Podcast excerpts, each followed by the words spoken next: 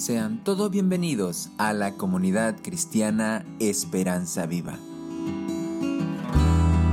Presentamos a continuación la exposición de la palabra de Dios en el sermón de la semana.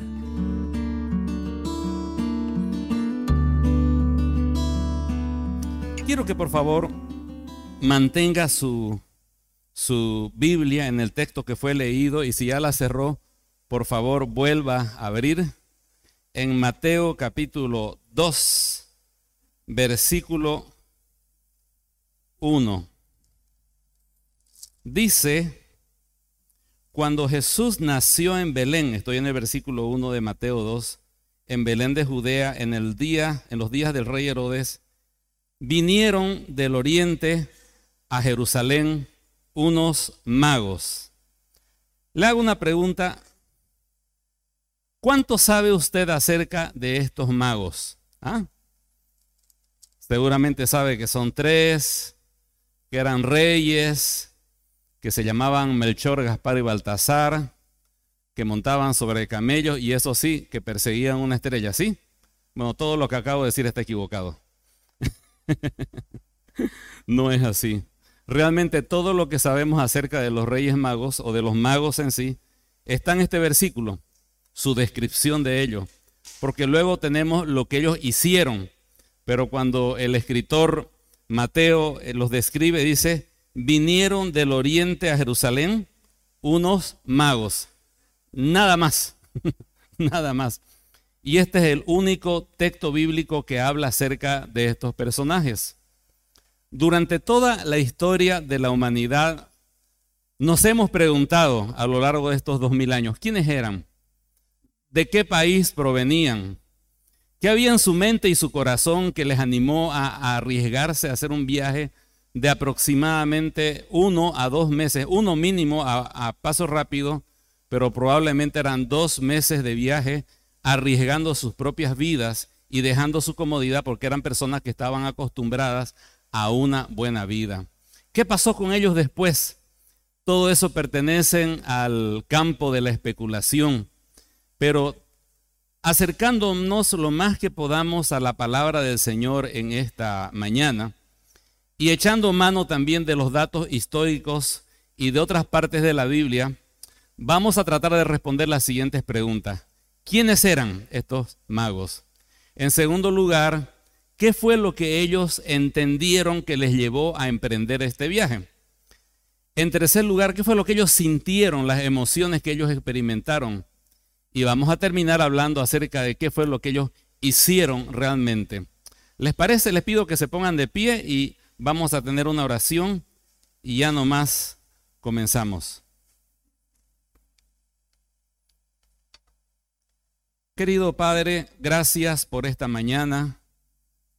Aquí estamos, Señor, su pueblo, con gozo, con gratitud, Señor, eh, contando, Señor, tantas bendiciones y con el deseo, Señor, de que nuestro corazón una vez más sea, Señor, tocado y movido, Señor, por su Espíritu Santo mediante su palabra, para que podamos, Señor, conocerle a usted más, amarle más, admirarle más, adorarle de verdad, y que eso nos lleve, Señor, a brindar nuestras vidas, Señor, hacia usted, Señor, y hacia los propósitos que usted tiene para con cada uno de nosotros. Gracias por cada uno de mis hermanos, Señor. Da gozo ver a algunos después de tanto tiempo. También gracias por las personas que nos están visitando, Señor, que usted las ha traído. Para todos nosotros, Señor, pedimos que toque nuestro corazón, hablan de nuestras vidas y que sea un tiempo, Señor, de reencuentro con usted, Señor, y con este precioso relato de los magos del Oriente. En el nombre del Señor Jesús se lo pedimos. Amén. Tome asiento, por favor. Para poder entender un poco a este relato, debemos recordar una verdad sencilla. Está en Mateo. Mateo es el único que habla acerca de los magos del Oriente. No lo hace ni Marcos, ni Lucas, menos Juan, ¿no? Y tenemos que entender cuál es el enfoque de cada uno de ellos. Por ejemplo, Marcos escribió su evangelio, el libro de Marcos, dirigido hacia los romanos. y presenta al Señor Jesucristo como un siervo, el siervo de Dios. Los romanos entendían eso porque si tocaba tu puerta alguien, ¿quién es? Soy el siervo del César romano, tú tenías que, bueno, cuadrarte y humillarte porque representaba la autoridad máxima. Marco presenta a Jesús como el siervo de Dios, ¿no? Por eso vemos a Marco mucha acción, mucha acción y pocas palabras. Luego Lucas, eh, que tenía un origen gentil, él explica su evangelio hacia los no judíos y trata de demostrar a los no judíos quién era Jesús. Abunda en detalles que un judío ya lo sabría, pero él sobreentiende que su destinatario no lo va a entender en este caso, un señor que se llama Teófilo, ¿no? Luego tenemos a Juan, este, y Juan escribe en general a toda la iglesia, pero su énfasis de Juan es presentar al Señor Jesús como el Hijo de Dios y tiene muchos versículos que hablan de la divinidad del Señor Jesús. Pero el que escribió Mateo, uno de los discípulos del Señor, su enfoque principal, su público objetivo eran los judíos. Él escribía a los judíos y decía cosas que los judíos podían entender. Más importante para esta mañana es entender de que él escribió el libro de Mateos para presentar a Jesús como rey. ¿Ok? Entonces, ¿para qué escribió eh, Mateo, el libro de Mateo, el Evangelio de Mateo, para presentar a Jesús como qué cosa? Como rey, como rey. Él va a tratar de demostrar la realeza, las credenciales, las cualidades que tenía el Señor Jesús para ser rey de Israel y rey del mundo. Ahora, noten que en el versículo que acabamos de leer, él menciona a dos personajes, menciona a, bueno, a tres. Cuando nació Jesús, a quien él quiere presentar como rey, en Belén de Judeas, noten que él añade en los días de el rey Herodes. Entonces, básicamente este relato es entre el rey Herodes y el rey Jesús. Y los magos están de paso realzando la realeza de Jesús, valga la redundancia. Entonces, tenemos a este rey Herodes, ¿y saben cuál es el título que ostentaba este rey Herodes el Grande? rey de los judíos. Ahora, imagínense cuando llegan los magos del oriente y dicen, venimos a buscar al rey de los judíos que ha nacido. Imagínense el encontronazo que fue ese, ese momento, este, porque estamos ante una pugna de poderes. ¿Quién es el verdadero rey? ¿Herodes o Jesús que ha nacido? Con eso en mente ya podemos entrar de lleno al texto de hoy y tratar de responder la primera pregunta, ¿quién o quiénes eran estos señores que vinieron del oriente. Primeramente vamos a contestar quiénes no eran, ¿ya? Entonces, primer lugar, no eran reyes. Y aquí el 6 de enero vamos a celebrar, ¿qué cosa? Reyes. Usted puede decir mentira, no eran reyes, eran magos, pero no eran reyes, ¿ya?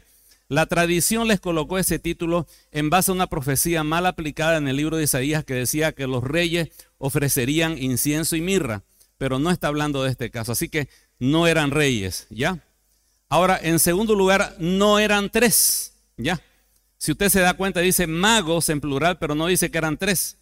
Se presupone que eran tres porque por lo menos cada uno traía un regalo y era oro, incienso y mirra. Así que, aclaro, pudieron haber sido tres, pero no necesariamente eran tres. Eran a partir de dos, podían haber sido cinco, veinte, eh, cien, un número plural no se llamaban Gaspar, Gaspar Melchor y Baltasar. Este, esos son nombres que se le han colocado para darle más colorido a la, a la historia y contarla a los niños, ¿no? Tampoco es cierto que uno de los magos era morenito. Hay una historia por ahí que eran representantes de Sem, Can y Jafet. Y como Can era morenito, así que tendría que ser morenito uno de ellos, pero no es cierto. Y no es cierto que se hayan encontrado sus cráneos como se los exhibe en una iglesia allá en Europa, que usted va a visitar esa iglesia y dicen estos son los cráneos de los tres reyes magos. Eso no es cierto, ¿ya? Son solamente ya adiciones que se han hecho a la historia. Así que voy a hacer algunas preguntas y ustedes van a contestarlas, ¿ya? Hablando de los, de los magos, ¿eran reyes? ¿Eran tres? ¿Eran Gaspar, Melchor y Baltasar? Uno de ellos era morenito. Ya, ya sabemos entonces que no eran, ¿no? Otra cosa, posiblemente no montaron en camellos, sino en caballos, como era normal en esa época. así que vamos cambiando la tarjeta navideña, ¿no? Llegaron tres meses o dos meses después del nacimiento del Señor Jesús, así que no llegaron al establo de Belén, ya. Y tampoco fueron guiados por una estrella hasta Jerusalén, eso lo vamos a ver luego. Son cosas que están ya más en nuestra mente. Y entonces, ¿qué son los Reyes Magos? Usted dice, bueno, vamos a eso, vamos a eso. Lo primero que podemos advertir es que dice magos. Y la palabra original en griego que se utiliza ahí suena muy parecida en castellano porque en realidad esa palabra no la hemos traducido, sino la hemos transliterado. La palabra que dice ahí, si usted estudiara el original, dice magoi. Y de ahí lo trasladamos al castellano cómodamente como magos. Pero la palabra ahí es magoi. Y magoi era una tribu, era una casta sacerdotal del tiempo de los medos persas desde esa época, del imperio medo persa eran como decir, qué sé yo, los pieles rojas, los sioux, o quizás acá tenemos este, los aymaras, los quechas, los sirionó, digamos, ¿no? Tenemos etnias, ¿no es cierto? Era una etnia, los magoi. Pero esta etnia se diferenciaba de todos los otros grupos tribales o tribus que habían, este, porque ellos se dedicaban a la ciencia, al conocimiento, a la astrología, en términos generales al saber, ¿no? ellos se concentraban específicamente en el conocimiento. Hay un historiador griego que se llamaba Herodoto y él habla de que esta tribu de los Magoi venía inclusive desde la antigua Babilonia. Ahora, eran una línea sacerdotal, así como, por ejemplo, los que entendemos la palabra del Señor, vemos que en Israel habían 12 tribus, ¿no es cierto? Y una de ellas era la tribu de Leví, que se enfocaba en el sacerdocio. Más o menos algo así pasaba. En los antiguos imperios babilónico, medo, persa, esta tribu era como una tribu sacerdotal. Tenían su religión, adoraban al dios fuego, y noten las similitudes que hay. Tenían un altar que ardía continuamente, sacrificaban animales al dios fuego y comían de esos animales. Entonces era una casta sacerdotal. Y ellos estudiaban mucho los astros, las posiciones de los astros, y buscaban adivinar o interpretar los sueños porque su trabajo principal era ser asesores de los reyes y emperadores de su época. No eran reyes, pero eran asesores de reyes. Eran personas de consulta en su época. No solamente sabían de artes mágicas, sabían también, tenían, vamos a decir, una, este, un posgrado en eh, ciencia, política, matemática, medicina, agricultura e inclusive arquitectura. Así que estos hombres eran una enciclopedia andando que representaban el saber de su época. Ahora, ocurre que cuando un imperio conquistaba a otro imperio o a otra nación, una de las principales cosas que hacía era averiguar en la nación que ellos habían conquistado quiénes eran sus hombres sabios, sus hombres de consulta. Y en lugar de ejecutarlos, más bien los seleccionaban, los llevaban al palacio real los adoctrinaban con su nueva manera de pensar y les decían que ahora eran siervos del nuevo imperio que los había conquistado, pero también extraían de ellos sus libros sagrados, sus conocimientos, y de esa manera, nación que conquistaban, ellos enriquecían más su conocimiento y su saber. Ahora, no sé si recuerdan de un grupo de hebreos que les pasó eso cuando Israel fue conquistado y llevado al exilio en el año 586. ¿Alguien se recuerda de quién estoy hablando? Daniel, ¿no?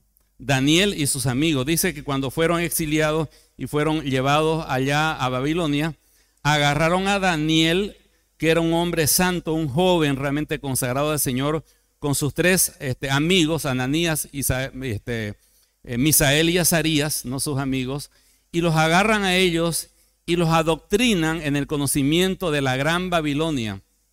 Y ocurre un incidente Resulta que el rey se sueña algo increíble que nadie le puede dar interpretación. Él tiene dudas de que sus asesores, sus magos, eh, pues lo pueden engañar. Así que se le ocurre algo. Quiero que me interpreten mi sueño. Perfecto, díganos qué se soñó. Ahí va el truco, le dice. Yo no les voy a contar. Si ustedes son tan sabios, tendrán que adivinar mi sueño y luego darme la interpretación. Pero Señor, nadie ha hecho semejante cosa. Bueno, si no lo hacen, todos van a morir y estaba a punto de ejecutar a todos sus asesores, astrólogos, magos y gente técnica que le ayudaba en eso. Y en ese momento Daniel le dice, Su Majestad no haga semejante locura.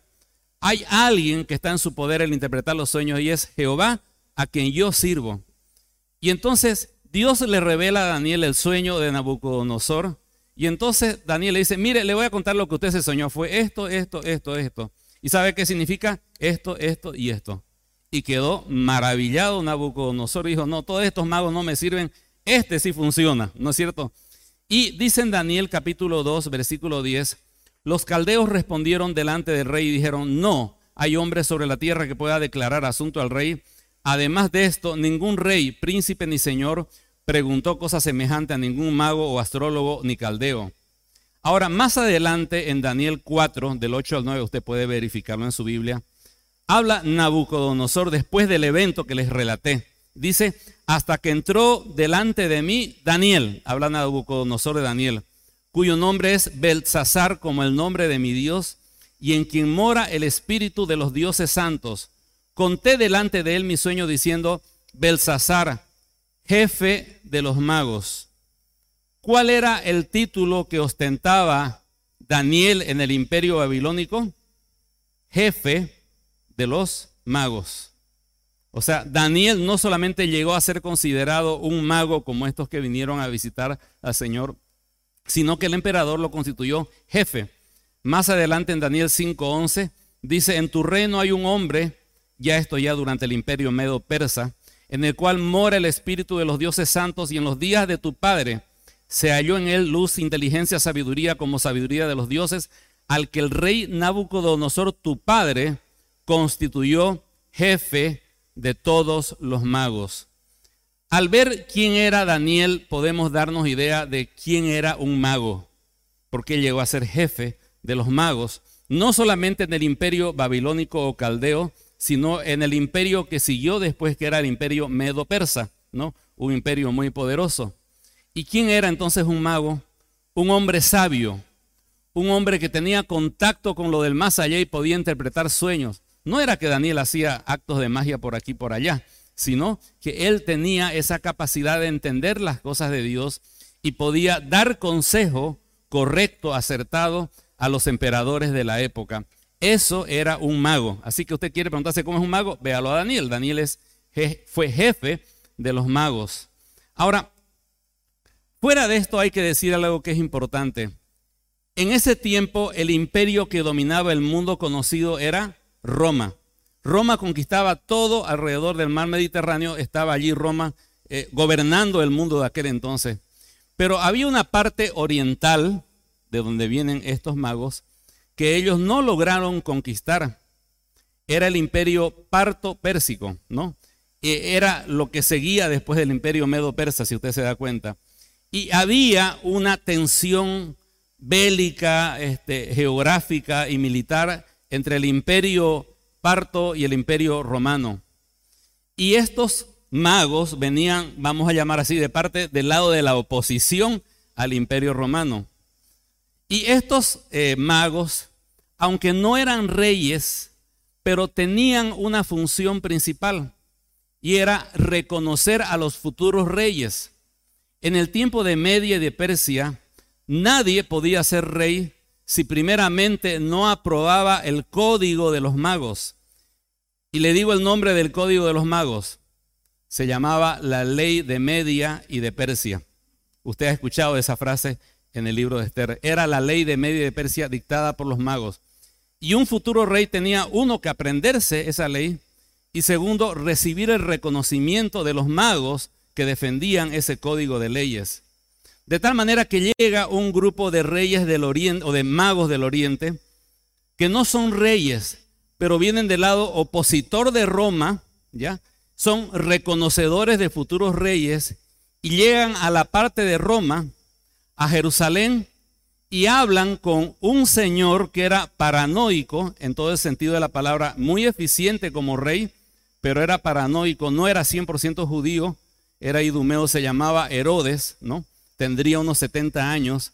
Para esa época, por la sola sospecha de perder su reino, llegó a matar a su propia esposa, mató a, dos de sus hijos para evitar de que lo tumben, como decimos, o le hagan golpe de estado. Eliminó, hizo una limpieza étnica de todos los asmoneos por temor a que puedan hacerle este, una conspiración mandó matar a su tercer hijo poco antes de morir. Y cuando estaba en las últimas, pidió que por favor acusen innecesariamente a todos los nobles de Jerusalén y los encierren en la cárcel. Y el día en que él moría, tenían que ejecutarlo a todos, porque él decía, estoy seguro que nadie va a llorar mi muerte, pero quiero que el día de mi muerte todo el mundo llore a alguien. Simplemente por eso. Murió el tirano y se resistieron a ejecutar la orden y se libraron esa gente, esos pobres que iban a ser ejecutados sin ningún motivo. Ese era Herodes, ¿no? El angelito de la época. Ahora, Herodes tenía una obsesiva, eh, un obsesivo temor compulsivo de que le quieran quitar el trono y tenía por los 70 años. Y un día de esos en la noche ve que llega una caravana impresionante de hombres muy bien vestidos, su ropa lujosa, venían acompañados de siervos, de soldados que tenían que guardarles. Era un equipo grande, por lo menos 20 a 50 personas que llamaban la atención. Y manda a preguntar quiénes son estos. Y llega el siervo y le dice, eh, Su Majestad, eh, son magos del oriente, usted sabe quiénes son ellos. ¿Y qué quieren? Ah, dicen ellos que quieren buscar, encontrar al rey de los judíos que ha nacido. ¿Y quién se hacía llamar rey de los judíos? Herodes.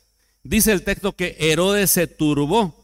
El texto literalmente dice empezó a temblar y la barbilla empezó a temblar y el ojo empezó a pestañear ahí. Pero se contiene y los manda a traer a los magos y les pregunta diligentemente el tiempo exacto de la estrella, cuándo se supone que había nacido ese rey y, y todos los detalles él quería saberlos. ¿Para qué? Él dijo para adorarle.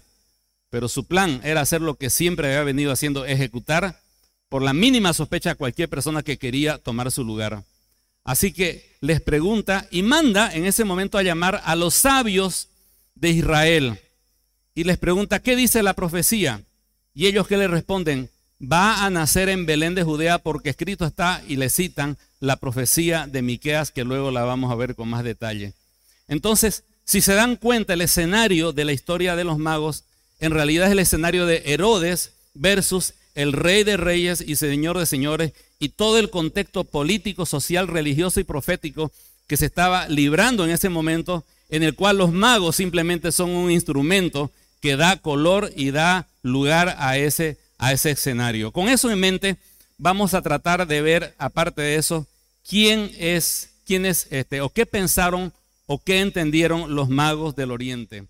Y aquí tenemos una dificultad porque ningún comentario ni ningún estudioso de la Biblia le va a decir con exactitud esto fue lo que pensaron, porque la Biblia solamente nos dice que eran magos que vinieron del oriente y que vinieron a adorar al Señor nada más.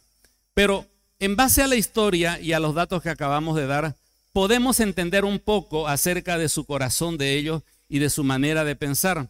El Señor dijo una frase que nos puede ayudar en este momento. Por sus frutos ¿Qué cosa? Los conoceréis. ¿Cómo puedo saber el corazón de alguien? Por los frutos que tiene. Usted está aquí en este momento y puedo formarme una idea de usted simplemente verle sentado acá, ¿no es cierto? Las acciones que tomamos evidencian lo que pueda haber en nuestro corazón. Y si analizamos la identidad, la historia, el libro de Daniel y lo que ellos hicieron, podemos llegar a la conclusión de qué fue lo que ellos pensaron. En primer lugar, dice que ellos vieron la estrella en el oriente. Ahora, estos señores se la pasaban, se la pasaban todas las noches, su máxima forma de pasar el tiempo y que les producía placer, ¿sabe qué era? Mirar al cielo. Ellos estudiaban los astros, la formación de las estrellas, el movimiento, y tenían un conocimiento para la época, un conocimiento científico bastante acertado. Pero ellos, aparte de los científicos, trataban de dar una interpretación. Si se juntaba esta estrella con la otra, podría significar tal cosa. Si había un eclipse, podría significar alguna otra. Ah, le daban su interpretación a cada movimiento de los astros. Y ellos se la pasaban mirando las estrellas, ¿no? Así como ahora los que creen en extraterrestres se la paran pasando esperando ver un ovni, ellos todo el tiempo estaban esperando ver algo diferente. Y en eso ellos ven una luz fuerte, fulgurante, majestuosa, realmente algo muy brillante que capta su atención. Ellos que conocen el movimiento regular de los astros saben que esto no puede ser una estrella normal, ni siquiera puede ser una estrella. Es una luz que ellos ven. Es una luz, pero tan fuerte, tan llamativa, que se diferencia completamente a cualquier fenómeno cósmico. Y eso quiero aclarar, ellos no vieron literalmente una estrella como el sol, sino vieron una luz. Y ellos van a sus escritos para tratar de interpretar. Habían la rama de los zoroastristas que creían en toda la religión de esa época, habían los que habían seguido fielmente a sus costumbres de mago, pero muchos opinan que quedó un remanente de magos que se apegaban al conocimiento que dejó Daniel durante el tiempo que fue el jefe de los magos. Y hay una profecía que dice, escrita 1300 años antes, números 24, 17, lo veré, mas no ahora lo miraré, mas no de cerca, saldrá estrella de Jacob y se levantará cetro de Israel. Y esta profecía, que está en números 24, 17, asocia la estrella con el cetro. En otras palabras, la estrella anunciaría a un rey, en pocas palabras. Y ellos van a esa profecía. La palabra estrella ahí es una palabra hebrea que se podía traducir como luz, como una persona llena de luz, como un fenómeno de luz. No necesariamente una estrella de los puntitos que vemos en el cielo, sino cualquier luz se podía haber utilizado en esta profecía de la palabra estrella. La pregunta es, ¿qué vieron ellos? Si miramos todo el Antiguo Testamento, cada vez que la presencia de Dios se manifestaba al pueblo de Israel, siempre estaba acompañada de qué cosa? De luz. Siempre cada evento que Dios manifestaba a su pueblo había luz. Cuando el pueblo de Israel iba hacia Egipto, había una columna de humo de día y de noche que era fuego, luz. Cuando Moisés sube al, monte a adorar, ve luz en el cielo. Y finalmente los pastores, cuando estaban allí en Belén, que vieron una luz. Entonces, podemos entender de que Dios no está simplemente eh, Mateo relatando algo que sucedió de lo que se les ocurrió a algunos hombres sabios, sino Mateo está relatando un evento organizado, preparado por Dios mismo desde antes de la venida del Señor, desde Daniel y más allá todavía desde la profecía de números 24, 17. Entonces, él está relatando lo que Dios organizó. Y si Dios estaba organizando este evento y si estaba naciendo su hijo, no era lo más lógico que Él manifestara su presencia en forma de luz. Claro que sí. Entonces no se preocupe si era una conjunción de Saturno con Júpiter. No es ese tipo de cosas. Lo que vieron los magos del Oriente fue la gloria de Dios en el firmamento mostrándoles a estas personas que buscaban una explicación a los textos sagrados de que había nacido aquel del cual las profecías hablaban. Hay otras cosas interesantes en la profecía.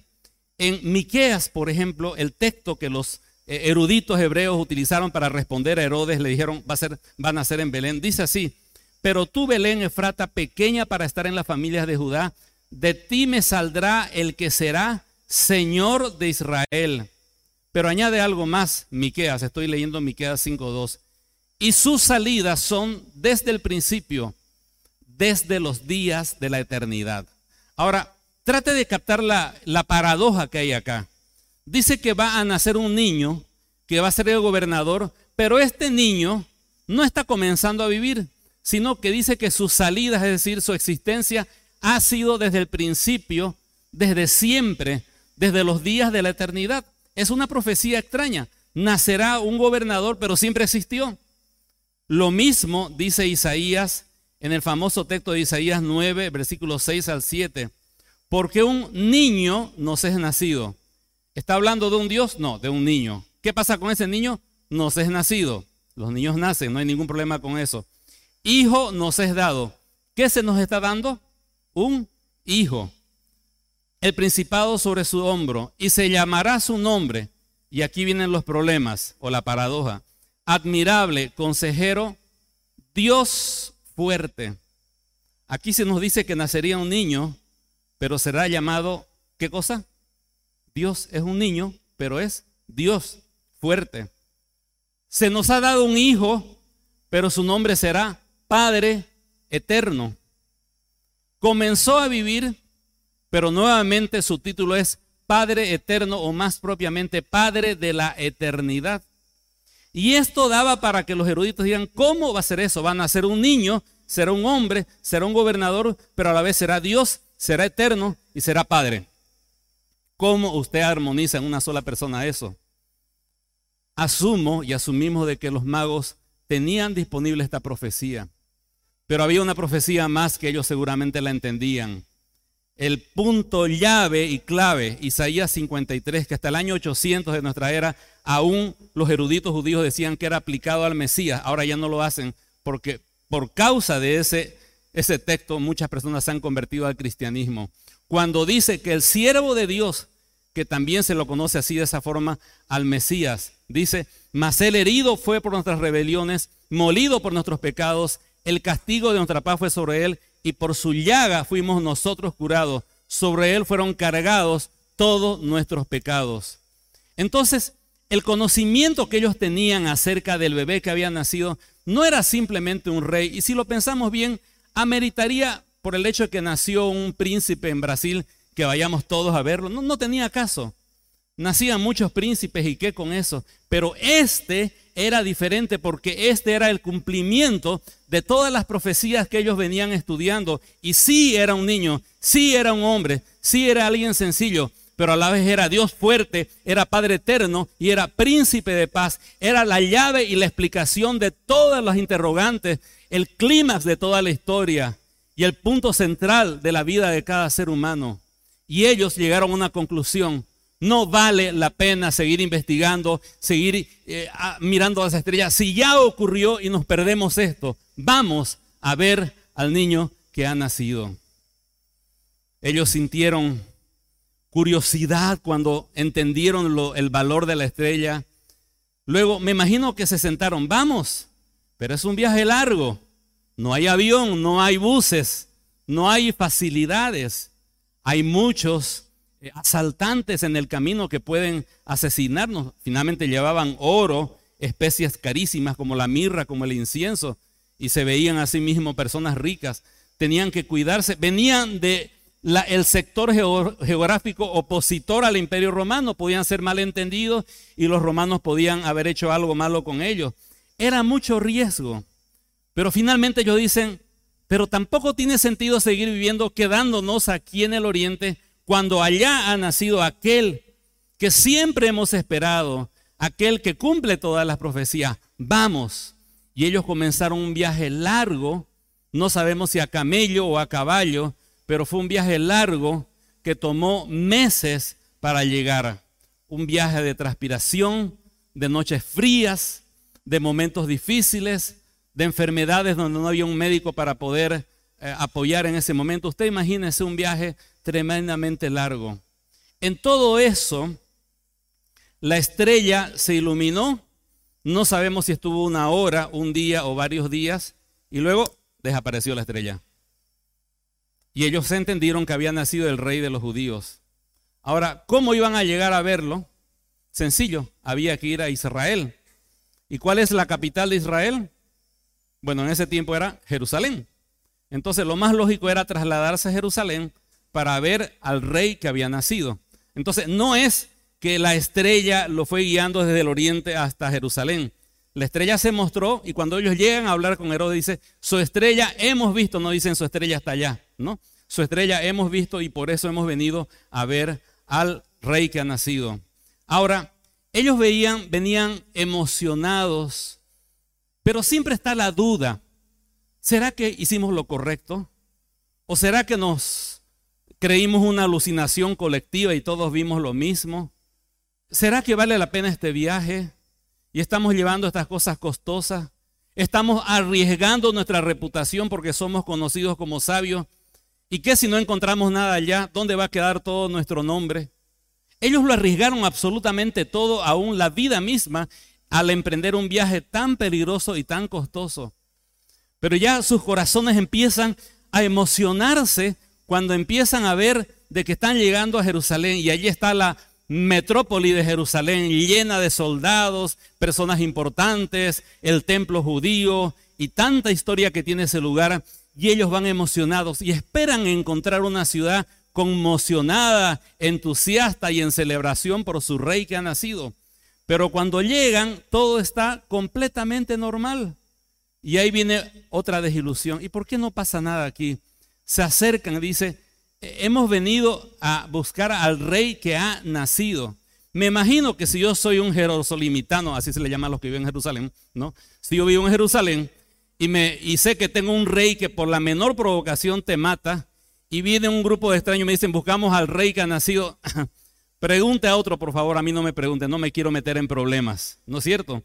Y seguramente ellos preguntaban y la gente con evasivas al final llegan al palacio mismo y dicen, quisiéramos hablar con la máxima autoridad porque hemos venido a ver al rey que ha nacido, al rey de los judíos. Y la gente incómoda, preocupada, los líderes religiosos habían acomodado al estilo de vida y no querían que les cambien su modo de vivir. Ellos estaban felices con lo que eran, tenían su popularidad, tenían sus recursos, tenían su forma de vida, tenían el respeto de la gente, no querían que eso les cambie, menos enfrentarse contra un rey iracundo y paranoico. Herodes protegía con garra y con saña todo su territorio. Y encuentran a gente osca, hostil, escéptica, evasiva. Y cuando lo ven a, Herodes y charlan con él, seguramente Herodes medio trata de sonreír mientras le tiembla el ojo. Ay, ¿cómo es eso de ese rey que ha nacido? Es el Mesías. Y trata de indagar, pero ellos sienten ese rechazo. Y aún los mismos eh, líderes son llamados, a ver, vengan, tráiganlo aquí al, a, Caifás, a Najo o a los que fueran los, los sumos sacerdotes de turno en esa época. Vengan, explíqueme, eh, ¿dónde tiene que nacer el Mesías? Bueno, según nuestra profecía, Belén de Judea, sí, Belén, Belén, allá es. Gracias, nos vamos y nos vemos. Y eso les llama la atención que aquellos que se dedicaban a las escrituras no tenían el más mínimo interés de ir a ver. ¿Sabe cuánto distaba Jerusalén de Belén? Ocho kilómetros. Era, era cercano, no, no, no era tan lejos. Se lo podía hacer en una hora, a pie una hora y un poco más. Pero ni siquiera se dieron el trabajo de ir allá a ver qué pasaba. Entonces el rey los llama, o Herodes los llama, le dice, cuando averigüen, avísenme para que yo vaya y le adore. Y ellos se van con esa desazón, con esa frustración de esperar a una ciudad en algarabía y encuentran indiferencia y susceptibilidad. Versículo 9 dice, ellos habiendo oído al rey se fueron Léalo, por favor. Estoy leyendo el versículo 9. Y he aquí la estrella que habían visto en el oriente iba delante de ellos hasta que llegando se detuvo donde estaba el niño. Note que la estrella no los acompañó en el camino, la vieron allá en el oriente. Pero luego, cuando, cuando están yendo al medio de la nada, Belén, de repente se prende la luz. La gloria de Dios, la presencia de Dios hace visible. ¿Cómo sería ese corazón que durante todos esos meses cada día se preguntaran, ¿será que esto va a funcionar? ¿Será que encontraremos al rey? Y de pronto ven otra vez esa fuerza luminiscente de la presencia de Dios que les dice, sí, están en lo correcto. Y note lo que dice el texto. Al ver, dice el versículo 10, la estrella se regocijaron. Y pudo haber dicho se regocijaron simplemente, pero noten que dice se regocijaron con gozo literalmente se gozaron con gozo. Es una redundancia. Pero pudo haber escrito Mateo, se gozaron con gozo, pero dice, se gozaron con grande gozo. Y pudo haberse quedado con eso, pero dice, y se gozaron con muy grande gozo. era un griterío, una emoción, un paroxismo, era un tiempo realmente increíble. Gritaban, eufóricos esos magos. Sí, es cierto, aquí está la estrella. Y dice que la estrella fue yendo de norte a sur se posó en cierto lugar, señaló un lugar y ahí desapareció. Y ellos van con ese corazón, llegando a una casa sencilla, sumamente sencilla. Dice que entraron en la casa, no en el establo, porque ya han pasado varias semanas. Entraron a la casa, una casa sencilla, alquilada, seguramente, muy precario todo. Lo ven a José un artesano con las manos callosas, no eran como los asesores que ellos tenían en los palacios.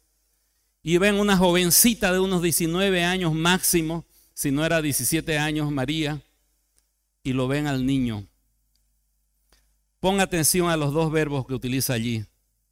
Y postrándose, lo adoraron. No dice los, sino lo adoraron. ¿A quién? Al niño.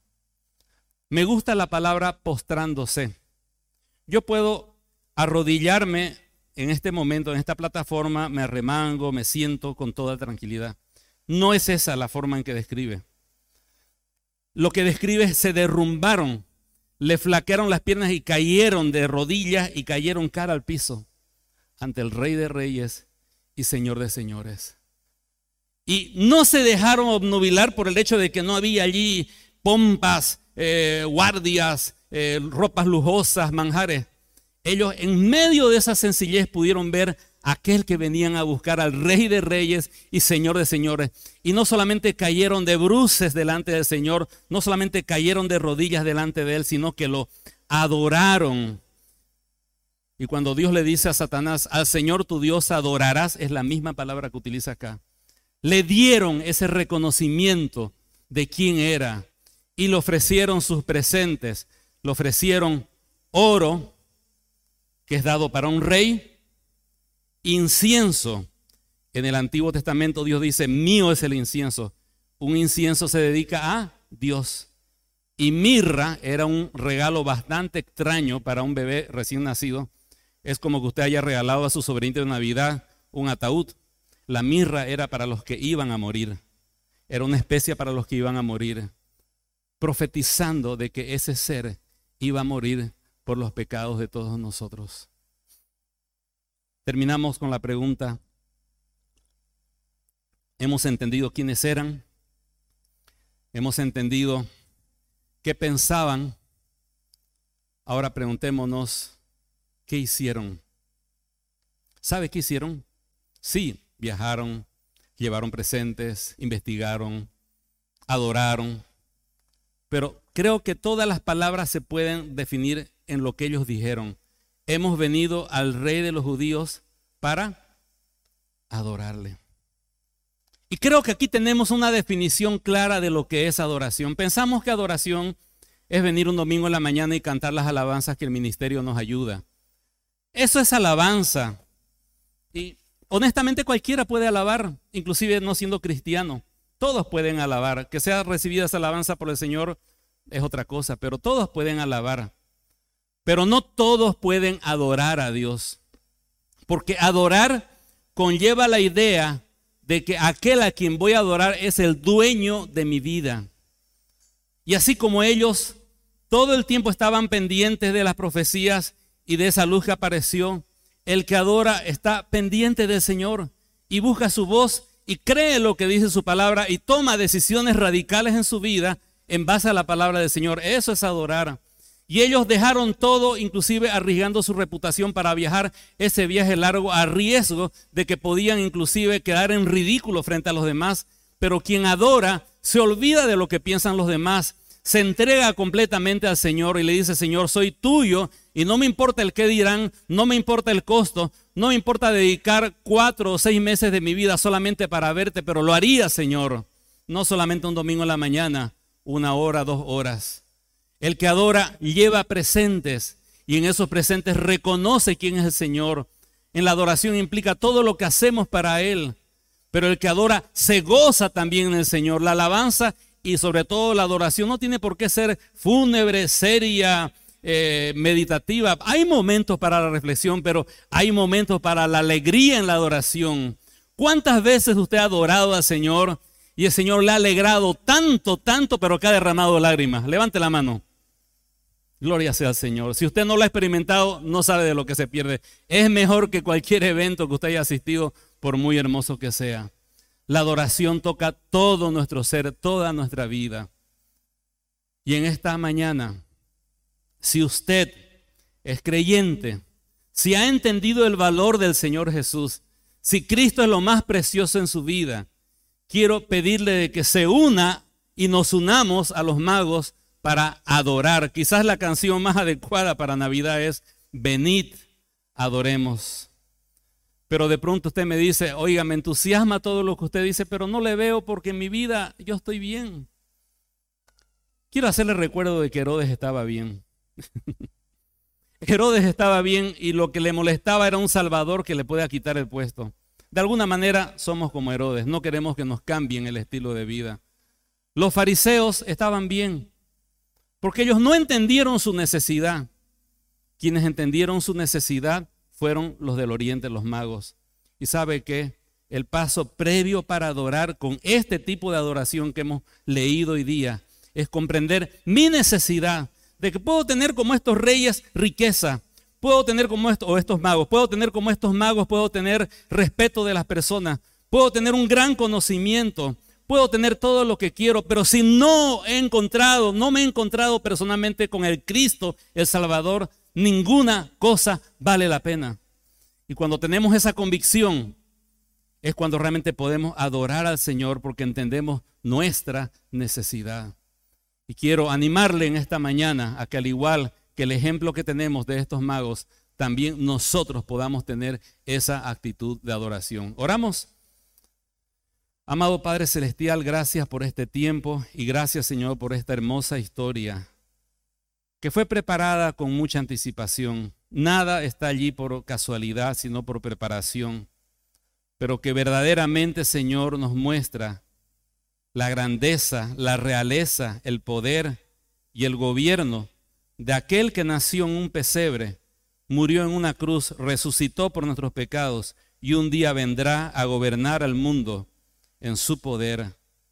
Pero sobre todas las cosas, más que nuestro Rey, es nuestro Salvador, aquel que nos redimió de nuestros pecados, nos lavó con su sangre, a quien pertenecemos, Señor, y a quien damos adoración y gloria en esta mañana. En el nombre bendito del Señor Jesús. Amén.